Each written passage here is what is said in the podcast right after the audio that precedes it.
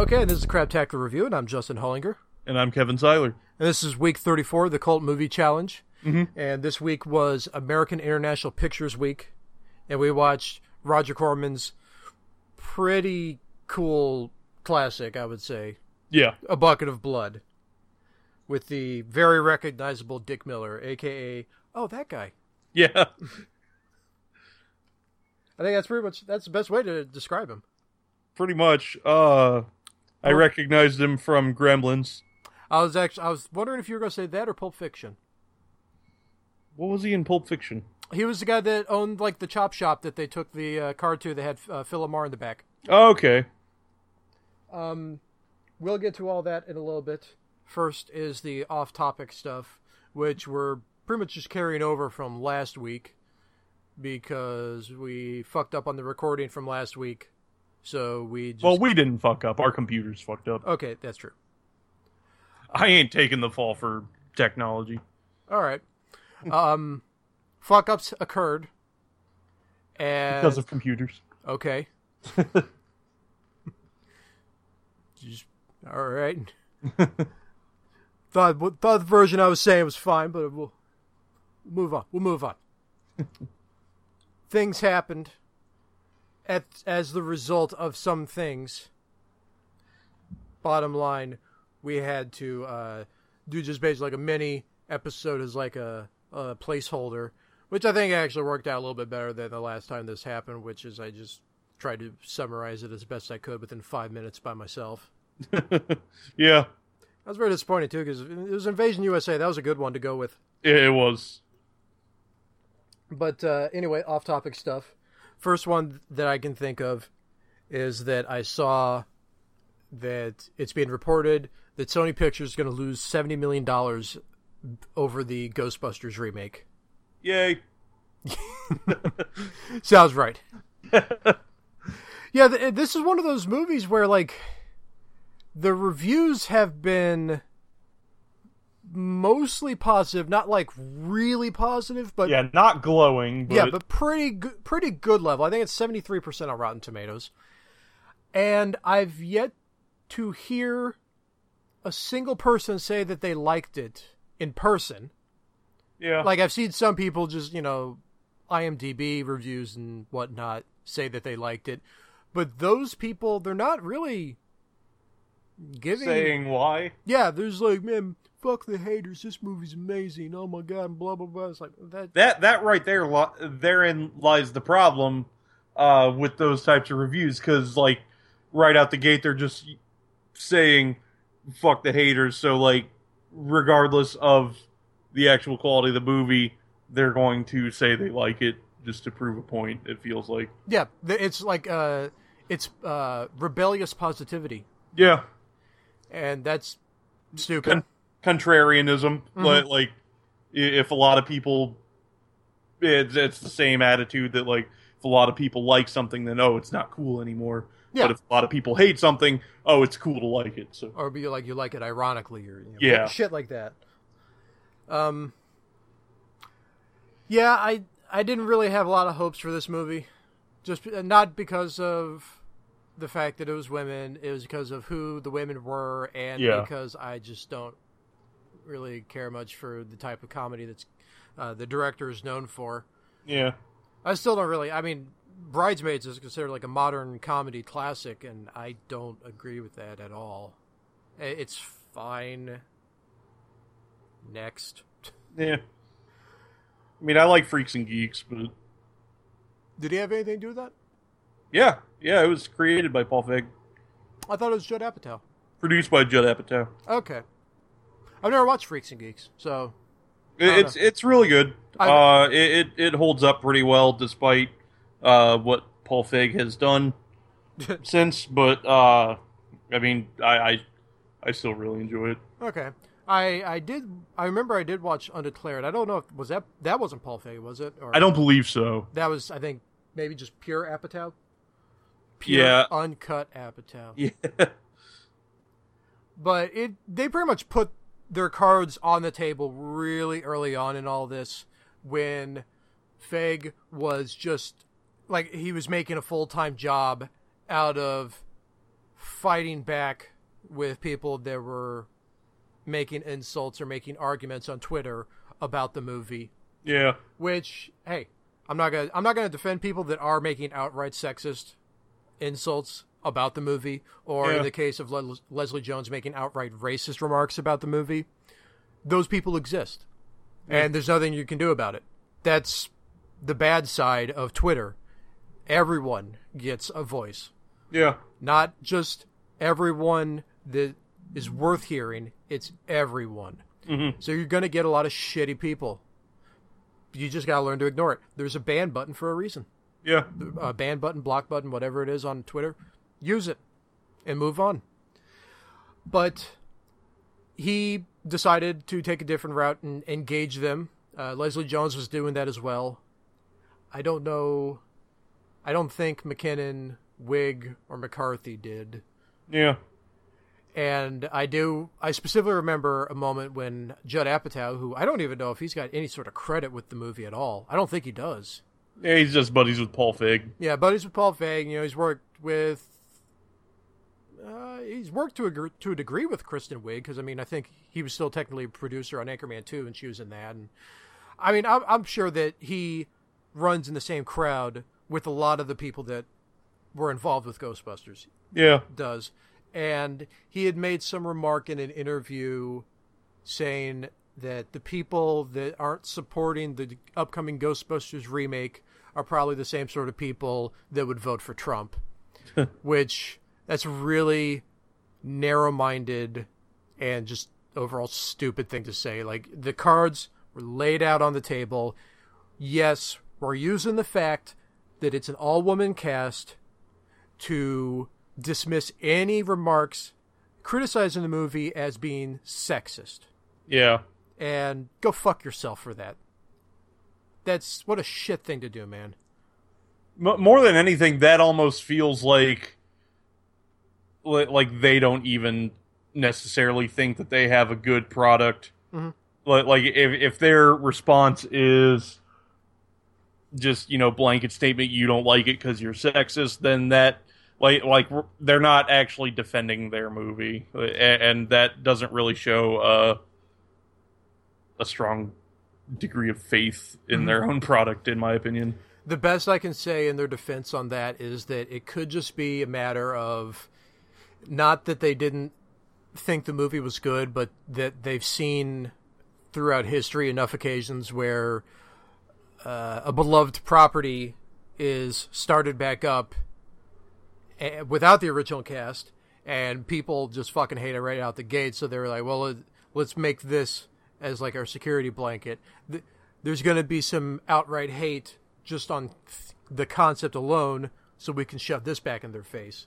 Yeah. Of course, then they just ended up carrying it over to uh, the movie. Genuinely doesn't really impress anyone because they're all sexist. Yeah. But yeah, I think it's a really shitty thing to do. Yeah. And I'm sure they'll make claims like, no, that's not the case at all. And hell, we didn't even plan to have it be an all female cast. We just decided, let's try to get the funniest people we can think of. And it just all happened to be women. that I tell you, one of the top four comedians in the world right now is the woman that is just loud all the time. That'd be Leslie Jones. Yeah. And oh man, I I love uh, crass, clumsy, fat woman over here, Melissa McCarthy. She's one of my favorites going on right now. Yeah.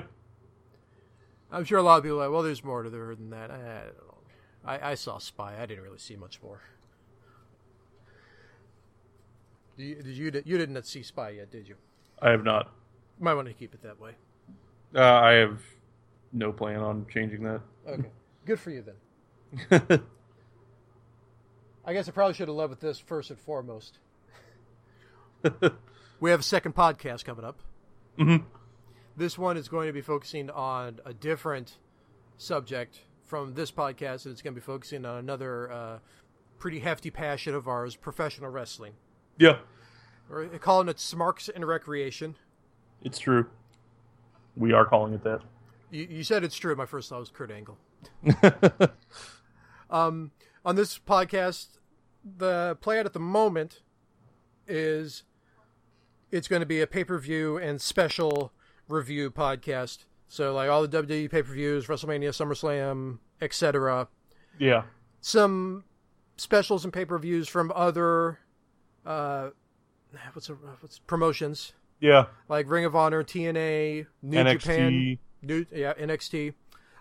They're all going to find their way in there at some point. Mm-hmm. Probably WWE, but like that'll probably be the one where it's like every pay per view is covered. Yeah. Everyone else is like, if you know the stars align. I I know I'll definitely make a point to do Wrestle Kingdom whenever that comes up, which is yeah uh, that'll be January. Janu- yeah, January fourth. Okay. Always January fourth, which I always find weird. They don't go with yeah. uh, they don't make it like the first Sunday of the year. It's yeah January fourth, no matter what day of the year it is. Eh, fair enough. It, oh man, what if if uh, it catches on enough? At some point, what we should do is try to cover the New Japan G1 Climax. Well, you know, what's that again? It's uh sounds sexual, so I'm interested. It's basically like uh the prize is what Money in the Bank is in WWE, where whoever wins it, they get a guaranteed shot at the title. Nice. But instead of it being like what I think like an eight person ladder match, something like that. Money in the Bank is. This is a, ra- a round robin tournament, which you know. So in other words, everyone faces everyone else. You get every match possible. I think it, it's either like 32 or 64 participants. Jeez. And uh, there are 19 days of it. so that holy shit. now that's a lot. Yeah. Probably didn't have to state that. what does make it interesting, this particular year's G1 Climax, which just wrapped up about a week or two ago. From that, uh, Dave Meltzer, who, for people who don't, you know, they don't follow wrestling or what have you, uh, Dave Meltzer, he's basically like the Roger Ebert of professional wrestling. Mm. He's like uh, the journalist that he's been in this for so many years, so many decades at this point. A lot of people really pay attention to what he has to say, and he uh, rates matches on a five star scale mm-hmm. with like quarter star intervals. Very, very rare to get a five star rating from him. At one point, I, about three or four years went by between five star matches. Mm. This particular uh, G1 Climax had two five star matches. Holy shit. That's saying something. Yeah. If you do look at like his history of five star match ratings, you will notice like for the most part they kind of come in waves. Yeah. Like uh, right now he's in his new Japan wave. Uh, there was an all Japan wave. There was, I think it was like uh, late '80s, early '90s. He was leaning towards WCW when they were first starting, like the War Games. I think two of those War Game matches had uh, five star ratings, okay. and there was like a, a Flair Steamboat match that had that rating as well. So, like, I, I don't know. It, it's kind of hard to say, like, you know, it, is this favoritism or is it just uh, a sign that you know uh, promo- this is where shit's happening right now. Yeah, promotions have their ebb and flows. You know, they'll have their ups and their downs. And at this particular moment, New Japan is just having an up in terms yeah. of overall quality, whereas everyone else not as much. Valid point. But yeah, that would be uh, that'd be something very interesting to try. I don't I don't know how we even go about it. To be honest with you. Yeah, yeah, like pick and choose matches or something. If nothing else, maybe just be like the last, two, the last day or last two or three days or whatever. I did see that the la- I don't know if there's they did it for all the days, but if nothing else, for the last three days of this particular G1 climax, they did simulcast it with English commentary. Oh, nice. Uh, one of them, I think it's the same crew that did this past Wrestle Kingdom 10. Okay. Uh, if nothing else, it's Kevin Kelly. Yeah. He came over from it. And he was even in Japan. Like they, I, I was watching the beginning of one of the nights, and uh, him, it's him and the other two guys just sitting right there. So it's not just you know they're getting like the feed via satellite and they're doing commentary to it. They're they're there live Nice. So I thought that was a really nice touch. But yes, if you have an interest in professional wrestling, like I know I do, and I like I know that Kevin does, please do check out Smarks of Recreation. Our first episode will be up very soon. We're recording this uh, the day after SummerSlam, and that's going to be our first review. Mm-hmm. We're we're not going to be on the ball as quick as like you know right out the gate review shows yeah. for pay per views. I have finished watching SummerSlam. You haven't uh, you haven't started yet, but correct. Yeah, it's that's one great thing about watching wrestling. Like you can just like match here, match there. Yeah, build it up. Moving on, I did see that from the sounds of it, the planned crossover between Men in Black and Twenty One Jump Street is probably not going to happen, or yeah. if nothing else is being put on a back burner. Yeah. Which, mm, I'm not heartbroken, but at the same time, like I, I was kind of looking forward to seeing it. Yeah, like I, I, I thought it'd be a fun little, uh, like, not take yourself too seriously, just you know, stupid fun for a couple mm-hmm. hours. Plus, like at this point, it's like okay, you know, if you want to kind of do a soft reboot of Men in Black, that's fine because it, it, felt like it was just a miracle that you were able to get Will Smith to do the last one anyway. So I don't expect uh, anything from him. Yeah. And yeah, this would have been an interesting way to do it to kind of use another franchise to soft reboot this franchise. Yeah, it's an interesting idea. And you know, they could have like introduced like maybe had like um like a, a supporting buddy cop setup in the yeah. background on this one and then the next movie, Jonah Hill and Channing Tatum would bow out, and the backup uh, buddy cop team would be the front and center new Men in Black. And like, yeah, that'd be an interesting concept. But I don't know. I guess it's not going to happen. Yeah, that, that's kind of a shame because if nothing else, this was an this was a somewhat interesting idea, and I don't really know how many times that's happened in the past few years. Uh, at least once. This one. Yeah. Okay. Just want to make sure we're all keeping track at home. Yeah. Mark your tally. One good idea. Mark your tally? Well, if you're keeping track, you can make a tally mark. Okay. I never I never heard it as mark your tally though. That was I was taken off by that. Yeah. Well, I don't really know if I got anything else for off topic. Want you to go ahead and jump right into the movie? Uh well, I I got a couple things that are relevant to this week, I guess. Okay.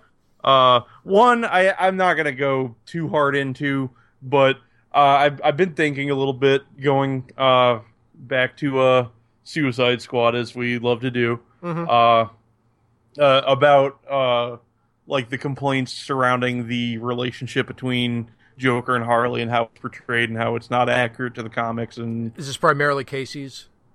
He he's not the only one I've seen reflecting that that sentiment for those reasons. Okay.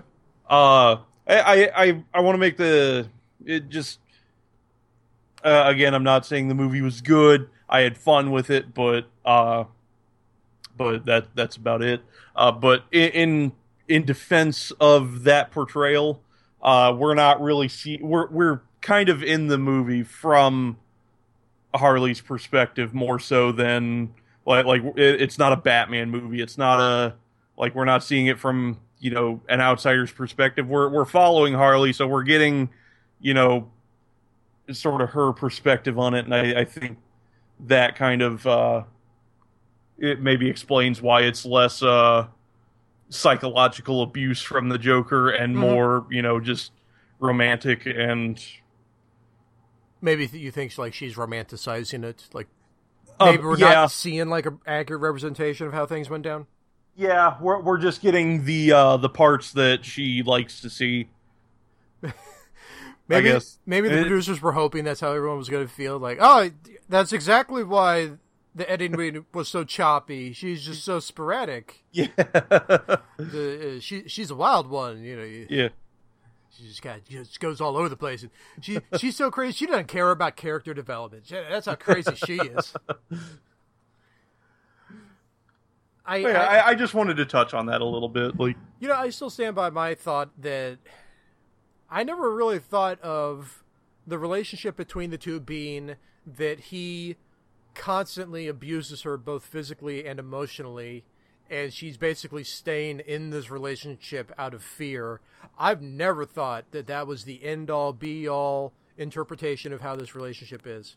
I, I don't think she's uh like I don't think she sees herself as the abuse victim who's sticking around uh just out out of fear. Uh, but well, I, I, mean, I don't think a lot of women that are in this sort of situation th- look at it that way. Yeah, but I don't like she's uh I, I think it's more Stockholm syndrome than like just afraid to leave.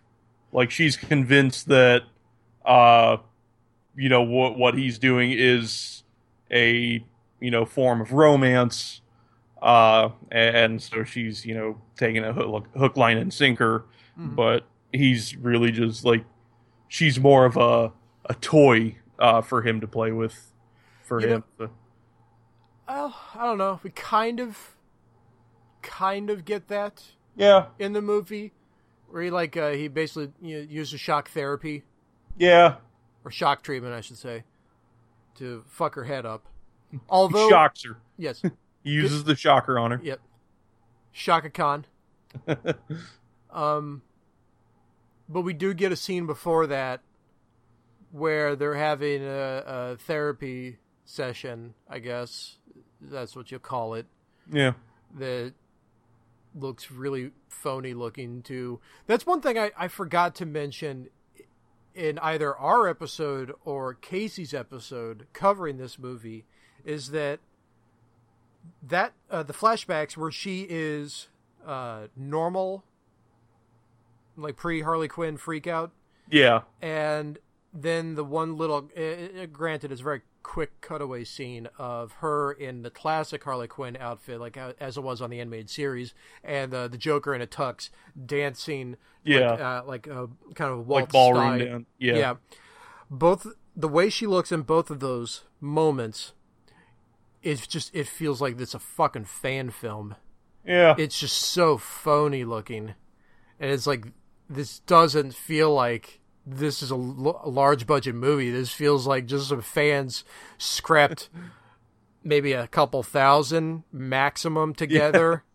And which is probably what Warner Brothers had after they blew all their budget on music. The original Vision. Oh, well, that, but every time I tell a director to voice his artistic vision, it bites me in the ass because they give me a good movie.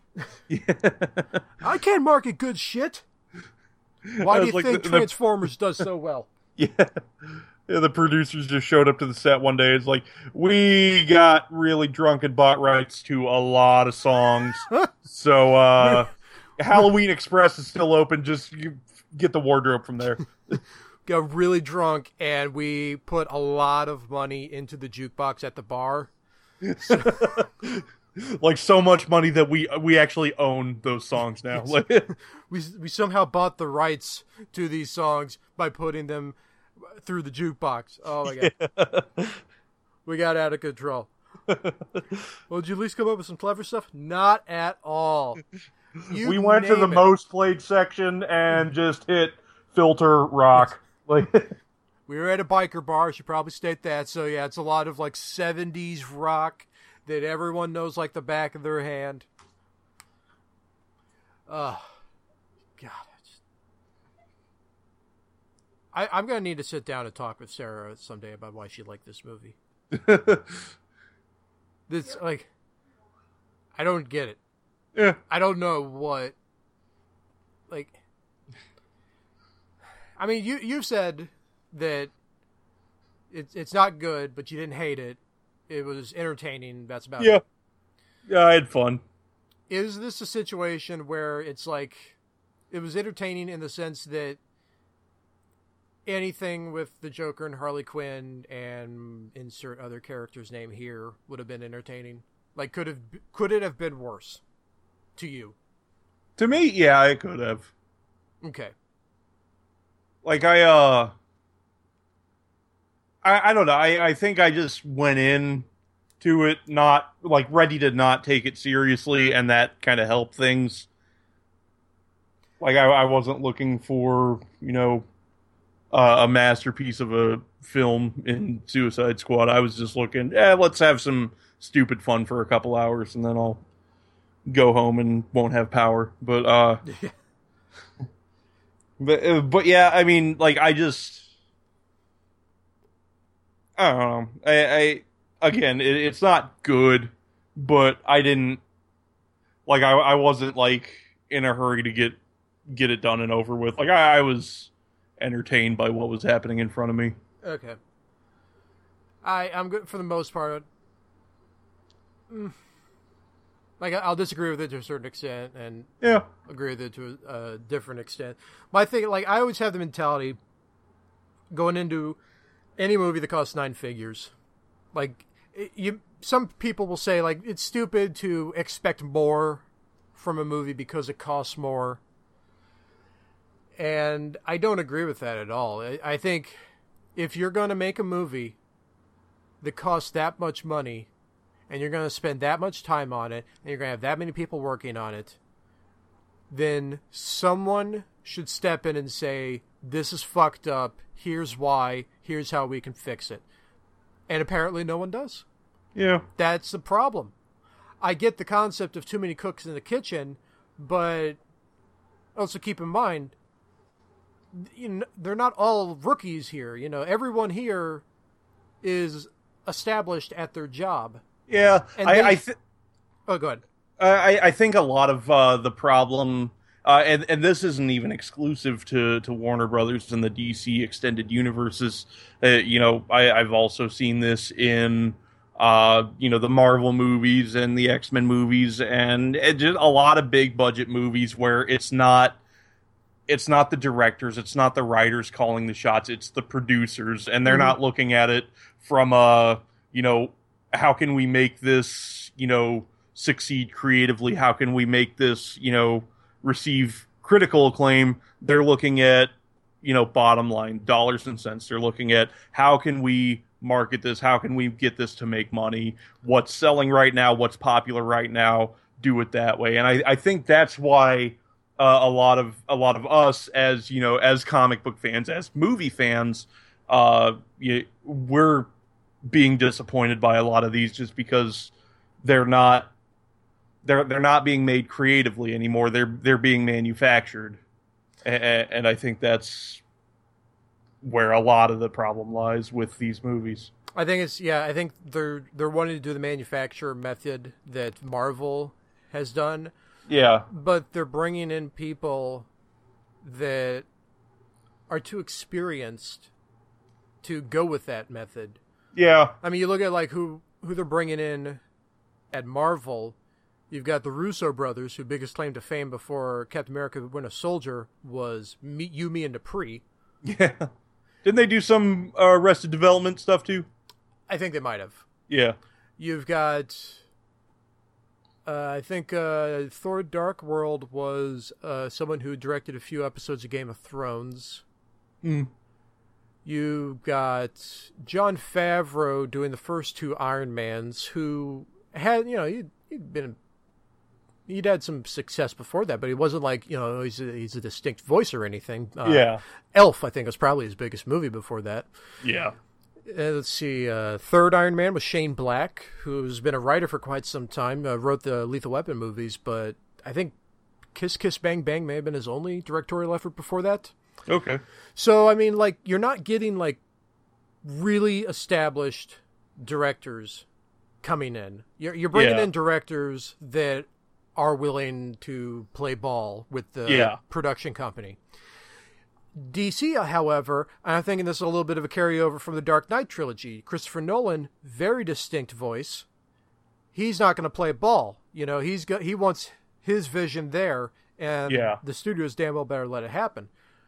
On the other hand, though, they're like you know they're wanting to kind of replicate that. Like, well, uh, for some reason, someone uh, made them think that Zack Snyder had a vision that wasn't murky and dark.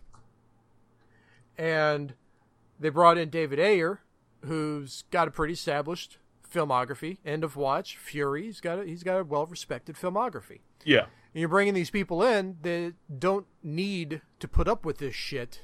Yeah. That are having to put up with this shit. And you're it, it is it's more allowing of too many cooks in the kitchen problems. Yeah. It's just it's it's a big fucking mess and god damn was Suicide Squad a big fucking mess. it is god. It I, like... I, I still stand by like I honestly believe it's the best of the three DC movies. If it, my problem with it is that more than the other two, it feels like a a bait and switch movie. Yeah, it's like I, I could see that. It's like oh shit, the Joker's in this in one very spastic flashback, and then kind of pops up a couple times, and then boop, gun. Yeah. It's like well, eh. all right. Could you imagine if they didn't have, uh, yeah, should probably stay out of spoiler territory. Yeah, I'll, I'll, I'll, I'll stay out of spoiler territory. Okay, but in regards to his character, the Joker, there's a, a, a moment at the end of the movie involving him and I was just gonna say, could you imagine if they did not have that moment? oh my god, man! It, it's not even like a great moment. It just it just suggests oh, there's more moments to come.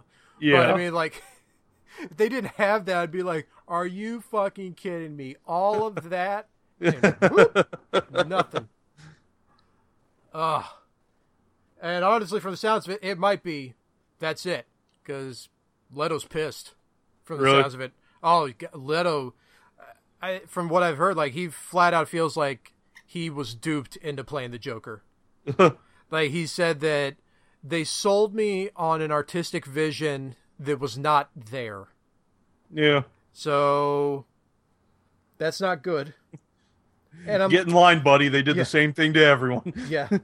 And I'm willing to bet that might be the case with uh, Jesse Eisenberg in Batman versus Superman because from the sounds of it, he's not going to come back.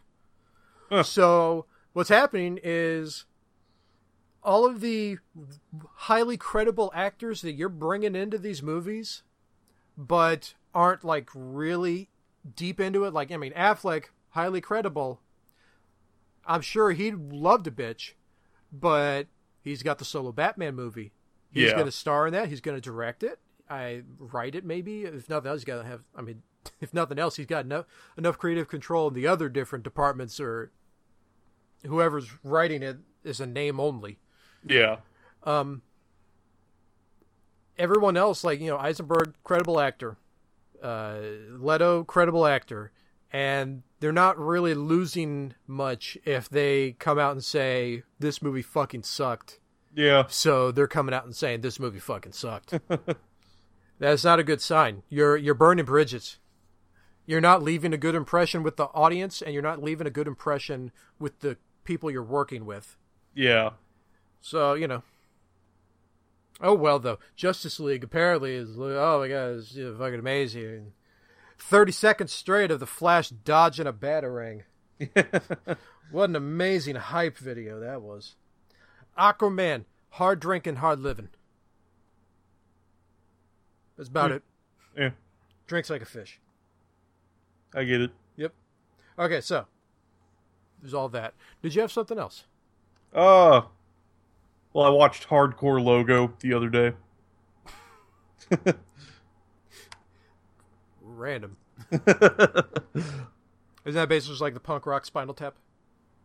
Uh a really oversimplified description, but yeah, okay. in a way. Uh, it, it's less of a, a satire and more just like a a story about a band that didn't actually exist. That's but the I, that's the that's a more complex explanation, or yeah, well, like I I mean I I haven't watched all of this is Spinal Tap. Uh, what? I was like I haven't watched all this movie that's considered a comedy classic. But I have seen this a couple times. So. Yeah. Well, I, that's the point I'm trying to make. Okay. Like, like spine, uh, Spinal Tap is it, it's a comedy, it's a satire, mm-hmm. it's poking fun at you know the the the heavy metal bands of like the 80s and stuff like that. Uh, but uh, but yeah, you, you don't get that uh, that sort of tongue in cheekness with with hardcore logo. It feels more more genuine, I guess. Okay. And I thought it was actually really enjoyable. I, I, I liked it a lot. Okay, worth checking out for those of you who like punk rock. About a week ago, I did a marathon of the first season of The Real World. Thank you, MTV Classic. I've actually mentioned that to a few different people, and they give me like a really disgusted look. and it's like, you know what? Take a moment and like remember what the real world was like before all the the shit sleazy reality shows were like Temptation Island and Mr. Personality and Joe Millionaire, basically all yeah. them from all the ones from Fox. The Bachelor. I don't know yeah. if that was Fox, but that one. No, that, well, that's ABC, but that, yeah, that's still pretty sleazy. You want to keep on convincing people that it's all about true love when like what two of these relationships has worked out. Yeah. Okay, but yeah, I mean, I was when the real world first started, like for the first few seasons, it genuinely just felt like a documentary show. Like, and you know, everyone shits on the whole like, well, how dare they call it the real world? You know, this isn't representative of the real world at all. It's like, oh yeah, no shit. In the real world, like eight different people from different uh, demographics and different backgrounds that don't make a lot of money move into a fantastic loft apartment. No, no, really, that's not the real world. Yeah, I get that.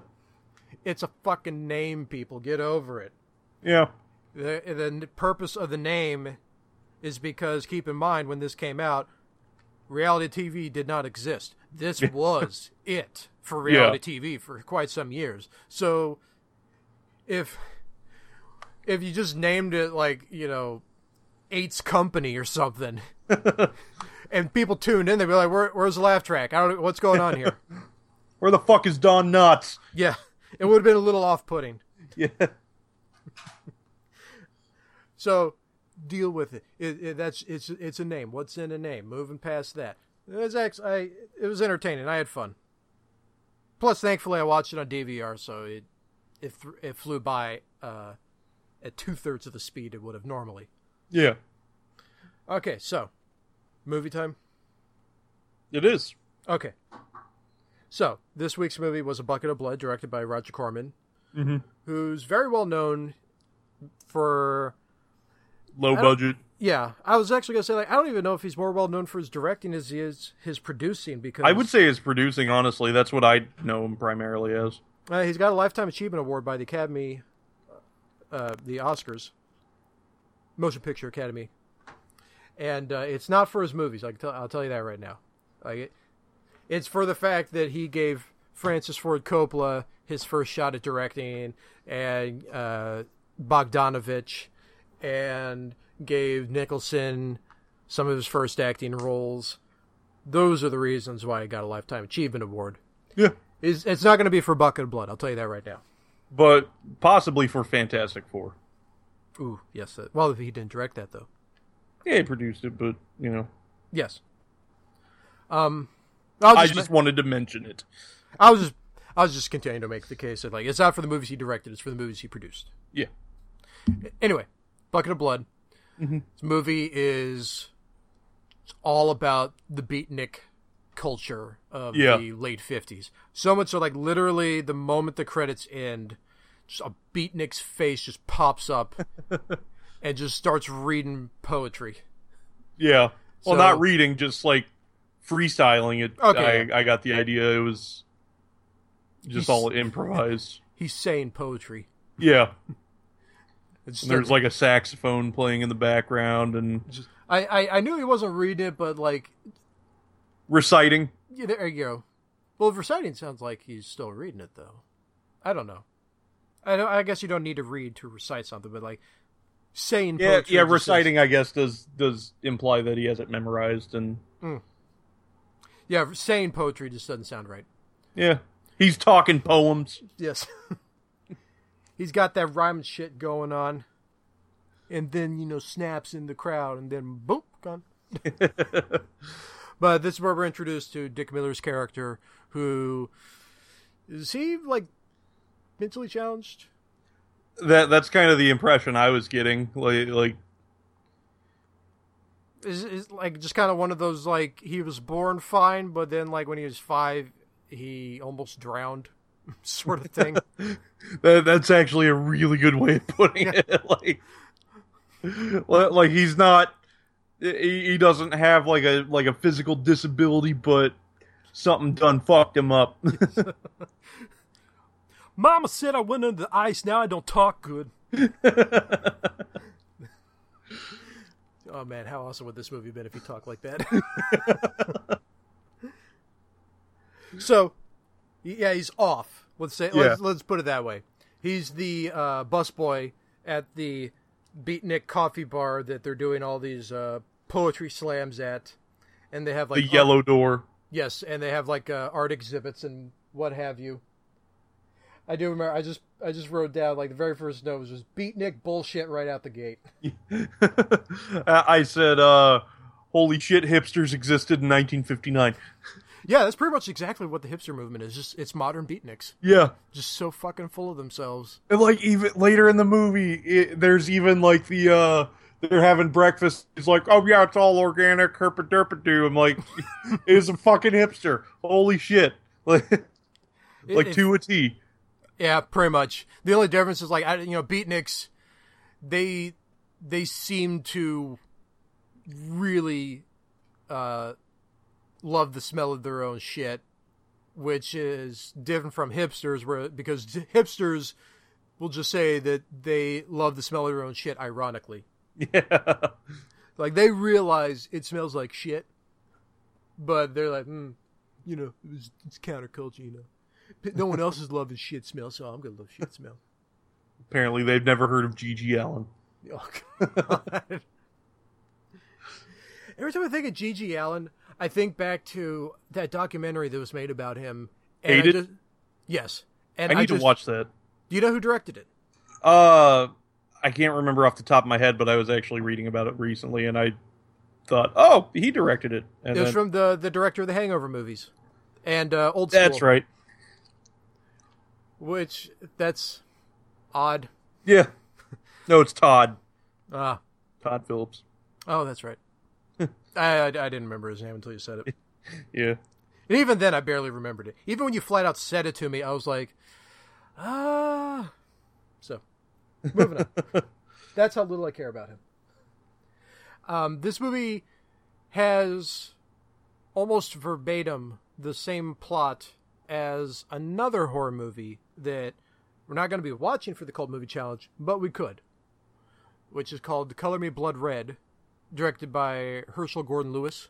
Mm-hmm. Which that could have definitely been for uh, Splatter Movie Guide and Psychotronic, Encyclopedia of Film, but most specifically could be for the upcoming Herschell Gordon Lewis week.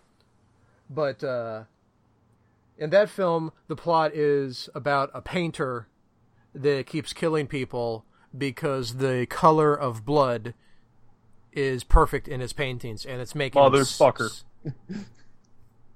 what? I I I uh I actually made note because uh a few years ago I had an idea. Uh, it wasn't it wasn't going to be for a movie. It was like a like a short story. I, I had started writing about like characters and stuff like that about a serial killer who murders people and uses his blood as paint. Okay, yeah, it exists. Well, scrap that idea that I had no intention of following through with. Well, if it makes you feel any better, you don't deserve that idea because you, you, interrupt people by just yelling "motherfucker." So yeah, that's what oh, you well. get. That's what you get, bro. Mm. Anyway, so that's the plot of Color Me Blood Red. This movie is about uh, a beatnik artist wannabe that starts killing people and putting a layer of clay on top of their bodies to make mm-hmm. a sculpture, and the sculptures uh, catch on, and it becomes very successful that way. Yeah. Which I want to point out how thin was the layer of clay on these sculptures, man? Because like it was, it was, it, it, would almost have to be pretty thin. I mean, if if you wanted to retain the shape of the subject and not look bloated. Yeah, well, I mean, like not only that, but when it got to uh, okay, so the first uh, sculpture, if you want to call it that, is a cat yeah. that had gotten caught in the wall of his apartment, which made me think back to Sunny in Philadelphia. I, I actually said that out loud as soon as like he uh he was like knocking on the wall, and, like the cat was there. I'm like, cat in the wall, huh? Now you're talking my language. yeah, it's like it, I couldn't help but think of it. I'm almost yeah. wondering if they got the idea for that episode from there. I, I the thought had occurred to me as well. But uh, for some reason, he thinks I know how to get that cat out of the wall. I'm going to stab the wall with a knife. Yeah, and yeah. Uh, surprise, surprise, doesn't work out. yeah. I, I, made note of that too. But like, yeah, every time I have to cut a hole in my wall, I, I use a steak knife. Mm-hmm. And like, yeah, immediately goes into the cat. Yeah. So now he just has a knife impaled cat that he just decides, you know what? I'm gonna put some play on that. and he brings it to the yellow door the next morning, and they're really impressed by it. I want to point out he left the knife in the cat. Yeah. That's the awesome part. It's just like it looks like a clay sculpture of a cat with not a lot of detail on it, yeah. and then just a knife jutting out of it. And the whiskers are kept on the cat. That was another thing I noticed. Yeah. like at no point were they wondering, uh, are these whiskers clay or? Of course, I, I don't know. The the knife's not clay, so I guess they were open to other forms. Yeah, being brought into it. But yeah, for some reason they're impressed by this. I don't really get yeah. why. yeah, at this point I'm thinking like they, he could just taken a hunk of clay, just thrown it at the wall, and whatever shape resulted brought that in. Like, oh my god, that's amazing. Maybe they are hipsters. Maybe they know it looks like garbage, and that's why they like it. Ooh, that's a good idea. That's a good theory. I like yeah. that theory. uh, later on, after the cat sculpture's kind of, you know, getting some traction and, you know, he's getting some credibility, there's this one lady that hangs out at the coffee shop that slips him a packet of complimentary heroin. Yeah. which, whew, man, okay, like uh, you know, a little little uh, bag of coke. Okay. Yeah. Heroin. That's not that's not a recreational drug. you, you build your life around that. Yeah. But uh, that's when we find out. Well, no, we found out this about this earlier, but this is when we get the payoff of the fact that one of the people that frequent the coffee bar is an undercover cop. Yeah, and like I, it, I, I was wondering if they were going to do anything else with that subplot, but nope. Mm-mm. Like it's just used as a vehicle to get the person to follow him home. Mm-hmm. Well, the best part that comes from it, at least as far as I was concerned, was he followed him home. Um, oh, was it was it Barney? Was the name of Dick Miller's character? Walter. Walter. Oh man, I was off. Uh, follows Walter all the way back to his apartment, busts in, and it's pretty obvious the entire time.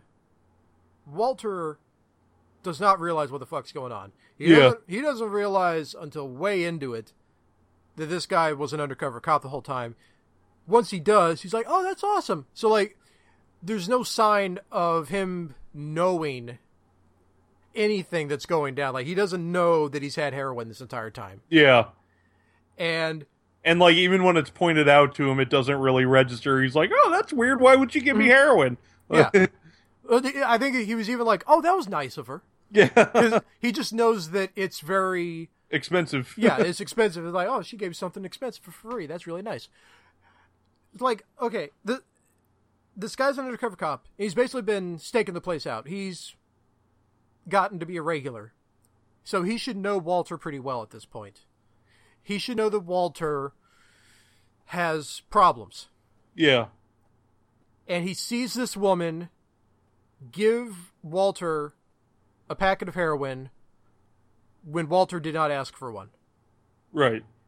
Instead of following her, he follows Walter and then confronts Walter at Walter's own place, does not at any point decide, I'm going to take him down on the street yeah. so that he's not gonna potentially cause harm to me. Yeah. He decides I'm gonna I'm gonna do this in the privacy of his own apartment. Yeah.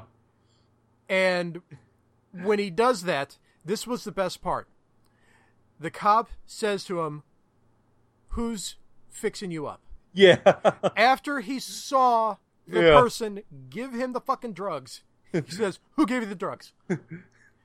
it's like, why didn't you think? You know, who, one, you know what the answer is. Two, you should have gone that path. yeah. Three, uh, you're you will never be a detective. You're fucking horrible at this. you cannot figure out this guy is you know, mentally challenged. He doesn't know what's going on, and he's the one you want to take down. Holy shit! You deserve to have your face split open by a frying pan, good sir. Mm-hmm. By the way, spoiler alert: that's what happens. Yeah. That wasn't just an oddly specific saying that I was starting. and then he like he hides it by like attaching it to the ceiling or something. I don't know. I thought But, it was like- just basically like a crawl space attic, Yeah, that could be it. Which is also which is also very unusual for an apartment. Yeah.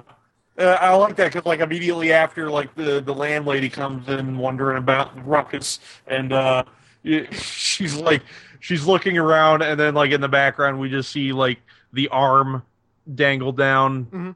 in the middle of the door frame, and she's, you know, doing her rounds, and he's like, okay, well, you got to go now. See you later. Bye. And then, uh, a- after he, he closes the door behind her, he goes back and he's cleaning up a fresh pool of blood in the middle of his living room where she was just walking around where he killed the cop. Mhm. It was like, it's like she's looking around, she's, you know, eyeing the place over, and at no point did she notice, oh, there's a fresh puddle of blood in the middle of his living room. I not to not take anything away from what you were saying, but like I just jotted down. I want to make sure I check this out later. I'm curious to see what the recording quality of this is going to be because about a minute ago you just basically sound like you were drowning in electricity. huh. Well, I feel fine. So Okay, well that's all that matters. Then. yeah, But yeah, it. j- This was odd. Like this is just one of those moments in you know these type of movies where it's like eh, we're gonna have to just momentarily suspend disbelief because no one would ever act like this. This thing would never happen. Yeah. But for the sake of the plot, it's got to happen. yeah, She's got to not notice a giant pool of blood. The cops got to follow the mentally challenged person that was handed drugs against his will instead of the person that gave him the drugs. yeah, Okay. I do like the fact that later on, after he makes the statue out of uh, the cop's body, and he brings over the owner of the Yellow Door and the girl that he's got a thing for to show it to him, the landlady comes in, sees it, and she like gets scared shitless of a statue. yeah, I just thought that was very odd. because it's so lifelike. Oh yeah.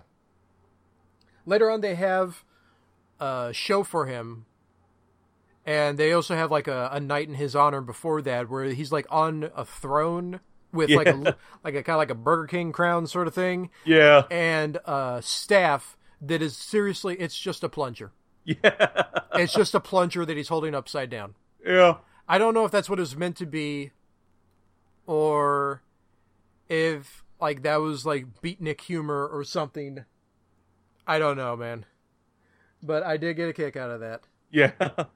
Uh, He gets drunk and then stumbles off, see, I, I really thought he was gonna get drunk and then just like, blurt out. yeah.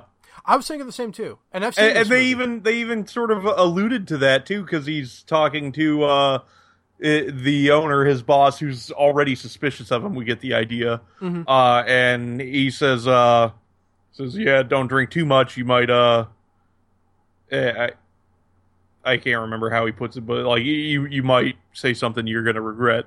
Ah. Uh, sort of hinting at so his main concern was that he would confess it, not that he's going to keep murdering people. yeah. yeah, well, I mean, this is drawn in business for him, so Okay. Um after the party in his honor, he just stumbles off down the street, bumps into a guy that's uh doing some sort of word work. Using like one of those uh uh was it radial saw? Miter saw? yeah, yeah, miter saw, I think. Uh, okay. And he's like, "Mm, "Yeah, you're good enough. I'm going to kill you." And somehow, despite the fact that like he's a pretty scrawny guy and drunk, he's able to overpower this guy and get yeah. his head on there and just run the saw over his neck and made a bust out of him. Yeah. I did like the uh, fact that later on when they have the show for him, he has four pieces. Yeah. That's it. Mm-hmm. Can you have a show for an artist with only four pieces? Uh, yeah, we just saw it happen. Okay. Well, yeah. I got, I got, I got to assume that this is accurate. Especially when like, um, oh, we even completely glossed over the third. Oh yeah, sculpture. Yeah, I think it was the, the third. With um, the the blonde model. Yeah, she was like a I guess professional, if you want to call it that, a professional model for artists, and she was just being an absolute bitch. Well, she was getting paid for it, so. Well, yeah, okay, good point. Amateur professional. Yeah. And she was just being a real bitch to him at the coffee shop, so he just follows her back to her place, says, "Hey, sorry, let's let bygones be bygones. Also, would you model for me?" And then just strangles her while she's uh, doing like nude poses. Yeah. At no point is anyone ever wondering like how is this person who has who seems to have some you know mental capacity problems who has shown no history of having any artistic ability pulling these statues off and especially for the like the full sized ones? Yeah. He's saying like oh it just takes me a night. Yeah. Did it last night. How th- that would that should bring up some questions. Also why are none of these smelling Yeah. Like I remember from my MythBusters, they put like a a, a pig carcass underneath um their like uh, the sidewalk outside of their building. Like they yeah. they they got um a jackhammer, busted up the the sidewalk, put the pig down there, put a fresh thing of cement over that, and like within a week or two, it just you could smell it. so like a uh, thin layer of clay is not going to prevent this. Now, granted, yeah. these people are not in the clay sculptures for a couple of weeks, but you know, it, it won't take that long. Yeah, this is in California, so I mean, it's not. You'll be able to smell something. Yes, it, they're not being refrigerated. Yeah. And then uh, we get to the end of the movie at the show for him. The girl that he's got a thing for notices on the uh, on the models sculpture that the clay's missing off the fingernail and she could see the actual finger underneath and that's when she realized oh shit these are real people. Yeah. Confronts him about it. She realizes this has been what he's doing the whole time and he's fully aware that he's murdering people. Which i don't know what she was expecting. Yeah. Like, oh shit you're telling me someone swapped out my sculptures for corpses? So chase ensues. When they're doing their chase that's when everyone back at the show finds out because they see what she saw, and it gets out there. I don't know why she ran in the first place. She's in a place with a lot of people that are her friends, and she decides, you know, I'm going to go out in the open in the middle of the night where there's no one to help me. Yeah. okay, sure. And he ends up going home like being haunted by the voices of the people he killed, despite the fact that he's like shown really no remorse for doing any of this up to this point. Yeah. Now he's got a level of remorse so bad that he's recreating the Telltale Heart. So he goes back to his apartment and like I guess tries to make himself a sculpture while hanging himself. Yeah. He's just hanging from like a beam and he's just got clay on him. Yeah. and then we get uh hipster guy's voiceover like and it would have been his best piece. Which i believe if this movie went on just a little bit longer you just would have had that followed by the police detective going you know greg could you just be a little considerate? Yeah.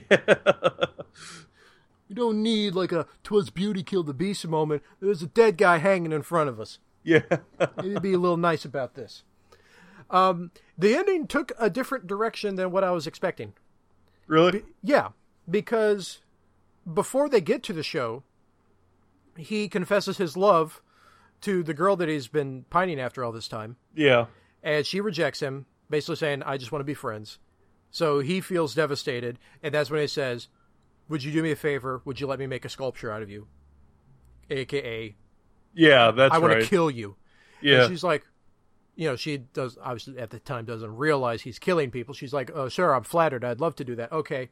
And then they go to the show. then that's when she finds out, blah, blah, blah. But what I was expecting to happen was they would skip the show, go back to his place. Meanwhile, the show's still going on. People find out there, like they do already in the movie, that the uh, sculptures are corpses yeah, and maybe like the um, kind of the the freeloader beatniks that got kicked out of the place during the show. yeah. Like they were just on the street and they saw, uh, Dick Saw them leaving together. Yeah, or- yeah, saw them making their way back to his place, Okay. Yeah. and then they get bumped into by people that were leaving the coffee shop. They're all, you know trying to find him. They find out from the beatniks. Oh yeah, I saw them going back to their place. So it's a race against time. Get Yeah. there before he kills her. Yeah. I, I think that would have been better actually. Yeah, I did too. And they were setting it up for that. And it just nope. Yeah. They they they set it up for that and then they go in a different direction and then when you think like oh, well, you know, they could still go in the direction that they were you know, going with and then it's like nope, they never do. Not Yeah. even close. But, you know, I don't want that to be a massive knock on this movie because I actually really enjoyed this movie. I, I had a lot of fun with this. It's really really short. That helps. Yeah. It's 65 minutes if I remember correctly. Yep. definitely I would imagine the B picture to a double feature. Yeah. That's usually where they put the shorter ones. Mm-hmm. Uh, there's another one where like it's not, you know, comparing this to the movie from last week. This isn't a case of this feeling genuine like the van did. Like the van felt like a movie of its time. Uh, you know, we're we're getting a very accurate representation of uh, a culture from an era, and we're getting a representation that's accurate of the culture and the era. Yeah. Here, mm, to a certain degree, we're getting accurate rep- representation of the era. Uh, not not to the culture really at all. I mean, like it's it's very stereotypical. All of this. Yeah. Um, I'm sure you know. Obviously, there's going to be some truth to it, but it's very obvious this movie's being made by people that don't know what the fuck they're talking about in terms of like the beatnik culture. Yeah. No, I, I definitely got that. but at the same time it's still like it's not insulting to my intelligence i guess i like the concept of the movie i really like the concept of the movie Yeah.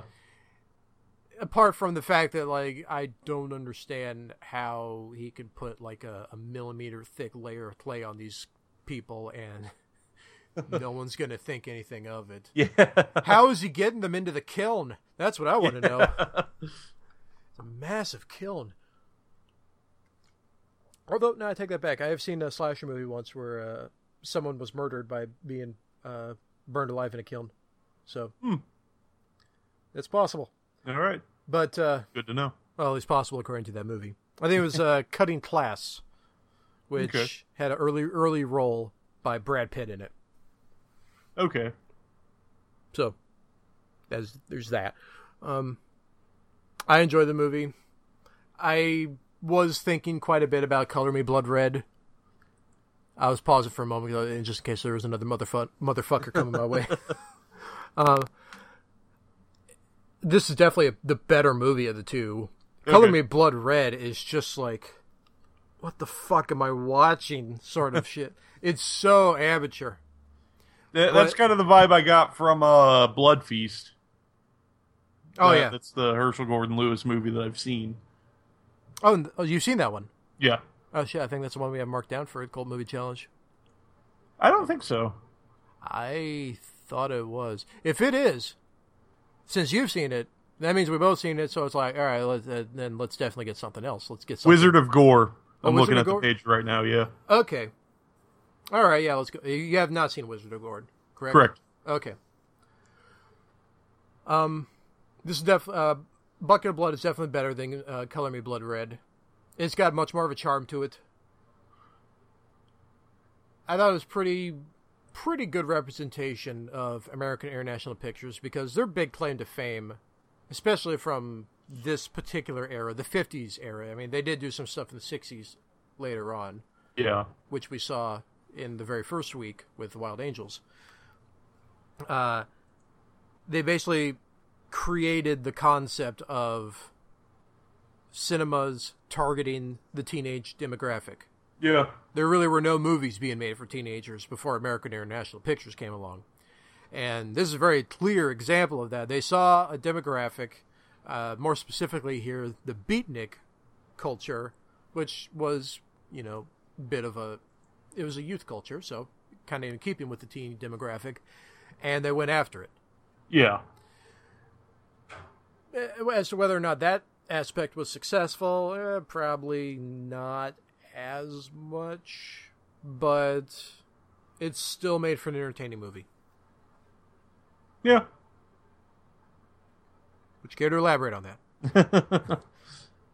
no, I'm a, I'm actually just looking. Uh, I've apparently seen four of the movies on the American International Pictures list, so I'm kind of curious to see. Wow, you've only you've only seen four movies by them. Yeah. Or would that be five with Bucket of Blood now? Uh, that yes. Okay. I've seen quite a few of them. I mean, a lot of them have been on Mystery Science Theater, so I've seen a lot by that method. Yeah. Which is a fantastic segue into revealing what next week's theme is. Would you care what to guess? It? Mystery Science Theater. Oh. Did you actually genuinely not know? Or... No, it, it was sarcasm. Okay. I'm looking forward to that week. Bonus points to anyone doing the Cult Movie Challenge that watches both the original version and the non mystery version. I did have a couple people uh, ask. Uh, uh, my intention for the Cult Movie Challenge is like watch the non Mystery Science Theater version of a movie. Yeah. But by all means, feel free to watch the episode because it's a fantastic show. Yeah. That uh, week, we are watching The Beast of Yucca Flats mm-hmm. by the legendary auteur Coleman Francis. he made three movies and then became homeless. really? I know at one point he was homeless. Nice. But, okay. Good for him. and uh, then he was homeless. Yeah, yeah. Inappropriate woo.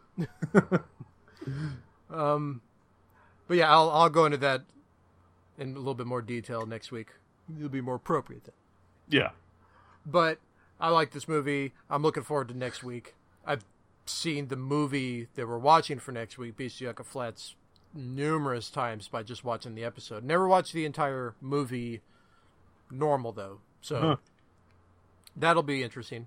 Yeah. Makes for some easy viewing for us too, though, because this is two weeks in a row where the movie we're watching is just a couple minutes over an hour. Yeah. So that's good. Although I do, if I remember correctly, I'm pretty much telling you it's requ- requ- bleh, required viewing that you watch the Mystery Science Theater episode as well. Yeah. Which I, I had uh, even before we had that conversation. That's kind of the uh, the approach I had wanted to take. Okay. All right. Sounds good. So that'll be next week. And until then, thank you for listening.